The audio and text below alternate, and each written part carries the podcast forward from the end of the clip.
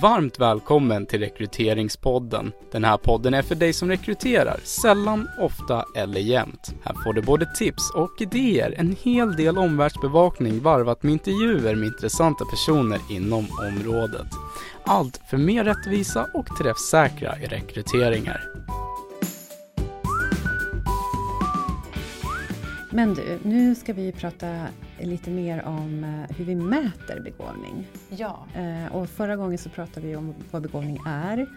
Och att vi ju faktiskt, när det gäller begåvning så är det ju någonting som vi har med oss. Mm. Alltså det här är ju någonting som vi föds med. Mm. Och det är vi oftast också hyfsat medvetna om, huruvida vi har haft lätt för oss genom livet eller kanske fått kämpa lite mer. Ja, precis.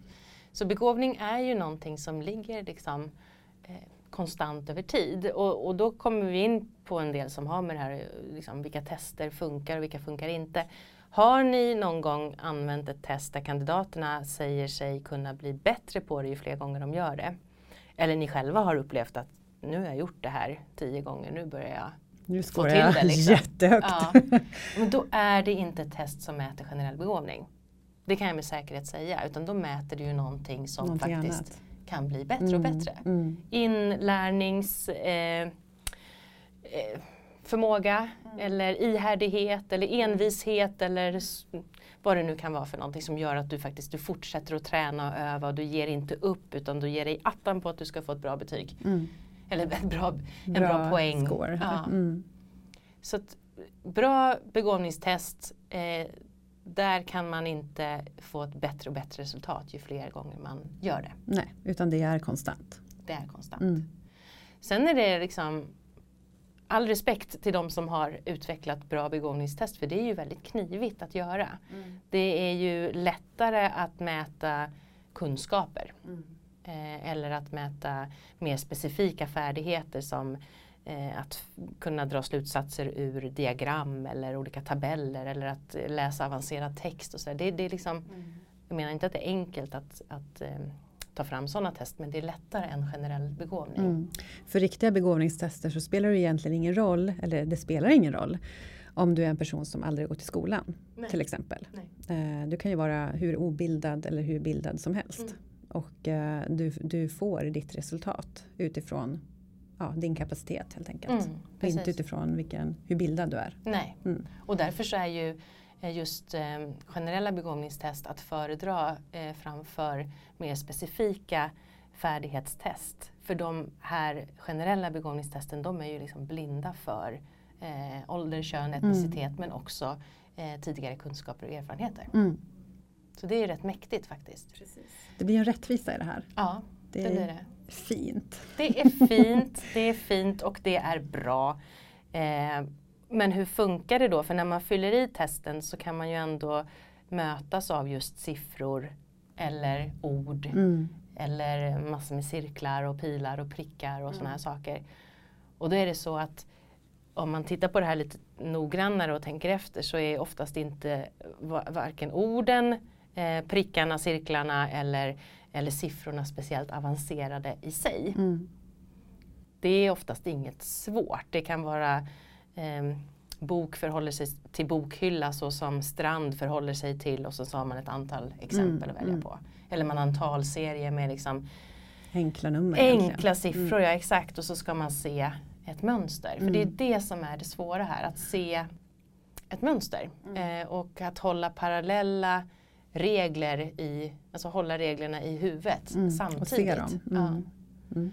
Så man kan ju tycka att det här handlar om siffror, jag är inte så bra på siffror. Fast nej, det handlar inte om siffror, det handlar om logik och samband. Mm. Och jag vill återkoppla till att börja med till det här exemplet som du tog förra gången. Mm. Som jag tycker är så lysande med den här vd:n då som för ett bolag som var helt klockren i sin tjänst och hade alla personliga kompetenser som krävdes. Men begåvningen var låg. Mm.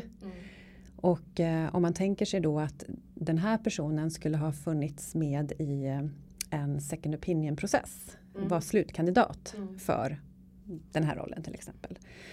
Allting pekar på att det här är en jättebra person. Intervjuerna pekar på det. Personlighetstest pekar på det.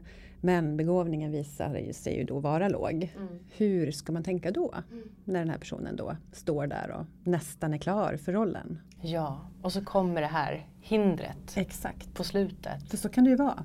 Så kan det vara, och så är det ganska ofta. Mm. Även om det mer och mer går åt att man faktiskt stämmer av de här sakerna tidigare i processen. Ja. Men absolut så händer det här väldigt ofta. Mm. Att man ser de här sakerna när man nästan ska skriva på anställningspapperna. Exakt. Och hur ska man då tänka? Just den här killen, den här vdn, han var ju som sagt klockren i den här rollen. Han var ju, ni som inte hörde förra avsnittet, och han var ju redan på plats. Han fanns ju där och han ville egentligen bara testa vad var det för någonting som jag utsatte hans egna medarbetare för som var aktuella för en ny roll internt då. Men i en second opinion då så hade jag nog i det här läget varit väldigt tydlig med att det här handlar ju om att veta vad man ska göra när man inte vet vad man ska göra. Mm. Generell begåvning handlar om att snabbt, där du inte har tidigare erfarenheter och kunskaper, där du inte har någon att rådfråga och där du inte, ja men helt enkelt inte har gjort det förut, kunna lösa en ny uppkommen situation. Så att om den här rollen som han hade varit aktuell för i en fiktiv tjänst nu då, hade inneburit att det kanske var en bransch som var bekant för honom eller mycket av det han skulle göra har han gjort förut. Mm. Då hade du ansett att nej, men det spelar mindre roll i det här fallet. Att det spelar mindre roll. Så begåvning är viktigt, men det spelar mindre roll om man har en relevant bakgrund så att man faktiskt vet vad man ska göra allt som oftast. Man hamnar sällan i att man inte vet vad man ska göra. Man har ett nätverk som han hade. Och man har en personlighet med egenskaper som väl kompenserar för det här. Alltså man är ambitiös, man gör det som krävs, man lägger i en extra växel, man är bra på att samarbeta med andra. I en second opinion, när man använder tester så sent i rekryteringsprocessen, så blir det oftast men då blir det mer en input till introduktion och utvecklingsplaner. Och för VDs chef nu, vem det nu är, styrelseordförande. Nej, men alltså kring hur kan man stötta den här personen på bästa sätt för att komma till sin rätt i den här rollen. Så att jag skulle säga att begåvning är jätteviktigt. Man får inte misstolka oss här. Men i en second opinion så har man ju gjort en massa andra saker i processen som talar för den här personen. Så man behöver verkligen fundera där kring vad säger rollen egentligen? Ja. Hur viktig anser vi att begåvningen är i det fallet? Precis. Hur kritiskt är det att den här personen kan självständigt och där man inte har några erfarenheter att lösa problem? Precis. Men om man tänker sig tvärtom då, att det här vore en person som var med i en rekryteringsprocess där man initialt hade en screening. Där begåvningstest var en del av screeningen. Om samma person var med i en rekrytering där begåvningstest var liksom, alltså utslagsgivande inledningsvis. Precis. Då hade ju han med sitt låga resultat åkt ut. Så är det ju faktiskt. Rent krasst så är det så att hade vi satt upp en cut-off som man kallar det på 5 eller 3 på en skala från 0 till 10. Ja, men då hade den här personen inte åkt vidare i processen. Och det kanske var en jättebra kandidat. Ja, som vi hade missat då. Vi hade missat det här guldkornet på grund av den processen och hur vi hade lagt upp den. Men som alltid när vi pratar om den här typen av frågor så måste man alltid fundera över alternativet. Alltså vad är det vi gör om vi inte till exempel använder ett screeningtest när vi har kanske ganska många kandidater och begåvningar kritiskt. Hur gör vi urvalet då? Och vilka missar vi då? Eller hur många missar vi då? Så att vi måste ju hela tiden säkerställa att vi faktiskt använder de mest valida metoderna så tidigt som möjligt i processen. Och där är ju begåvning en sådan. Det är ju det. Och jag blir lite upphetsad där också. Jag får nästan sitta lite på händerna. För det handlar ju också om i det här fallet, kanske inte minst i det här fallet, ska vi rekrytera en ny vd. Och vi väljer att titta på meritförteckningar. Eller vi kanske väljer att headhunta Ganska vanligt. Ganska vanligt. Ju högre upp i hierarkierna desto mer vanligt att vi använder oss av den typen av metoder. Vad är det för personer som vi då kan hitta? Ja, men det är antagligen, nu får ni ursäkta, men det är oftast män. Mm. Vita män. Vita män i medelåldern. Som heter Göran eller något liknande. Ja. Mm. Och där hade han ju hängt med, den här killen. Mm. För han var ju en vit man i medelåldern. Mm. Eller är. Så att genom att använda oss av begåvningstest tidigt i processen så får vi också fram andra kandidater. Kanske personer som har en annan bakgrund, ett annat kön, en annan ålder, men som har en hög kapacitet. Mm. Alltså en hög potential, en hög begåvning. Potential att lyckas i den här åldern. Ja, exakt. Mm. Mm. Vi har ju också fått till oss ibland frågor kring just när det gäller begåvningstester. Mm. Och när man har då en viss cut-off till exempel. Av olika anledningar, för att det behövs för vissa tjänster till exempel. Mm. Men att man kanske tycker då att ja, men ska vi inte ha en cut-off åt andra hållet också? Det vill säga, ska vi verkligen ta in de här som har den absolut högsta begåvningen? Mm. Blir inte det också en person som vi faktiskt inte kommer att kunna passa in här hos oss? Mm. Det kanske är en kuf då, eller det kanske är en person som inte kommer att trivas här, den kommer att, ja vad vet jag, det finns alla möjliga argument för att utesluta personer utifrån, alltså åt andra hållet istället. Ja, precis. Det finns ju massor med fördomar kopplade till både låga resultat på begåvningstest och höga. Mm.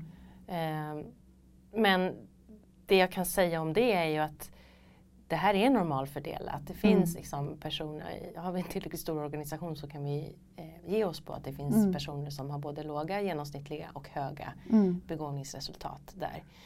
Och begåvning är aldrig, en hög begåvning är aldrig någonting negativt. Nej. Och det hänger in, det finns ingen korrelation mellan att vara liksom kufig och sitta i ett hörn och svårt att samarbeta med andra för att man skulle vara väldigt, väldigt begåvad. Nej. Utan där måste man ju titta på det i kombination med personlighet. Mm. Alltså antingen med ett test eller med en intervju eller med referenstagning eller vad det nu kan vara för någonting. Det här är ju ingenting som säger någonting om en persons personlighet. Sen såklart har man anställt en person som har en väldigt hög kapacitet och som snabbt lär sig nya saker och som liksom, fattar grejer snabbare än övriga. Ja, men, då ska man ju se det som en möjlighet att faktiskt nyttja den här personen till att komma med, liksom få mer saker att bita tag i. Mm. Så. Precis. Men det är inte nödvändigtvis så att samma person har jättehög ambition. Nej. Man kan ju en hög grad av begåvning men en låg grad av ambition. Mm. Och det är väl kanske snarare viktigare att titta på den här ambitionen där då. Det är ju komplext. Så är det. Och spännande. Ja, och vi människor är komplexa. Och det är därför det här är så roligt. Mm. Men när det gäller att mäta begåvning, är det någonting annat som vi har glömt, tänker du? Som du vill lägga till? Nej, alltså rent generellt när man ska använda tester så ska det ju vara normativa tester. Och det är det alltid per automatik när man använder begåvningstest. Mm. Så att använd tester som är, som det finns relevant forskning bakom, som har en relevant normgrupp och som kandidaterna inte blir bättre och bättre på ju fler gånger de försöker. För då är det inte ett bra begåvningstest. De mäter någonting annat. Mm. Och använd dem. Och var inte rädd för att använda dem. Nej, precis. Bra. Men då tror jag att vi är klara för idag. Mm. Jag tror det också. Ja, toppen. Bra. Tack för idag. Tack.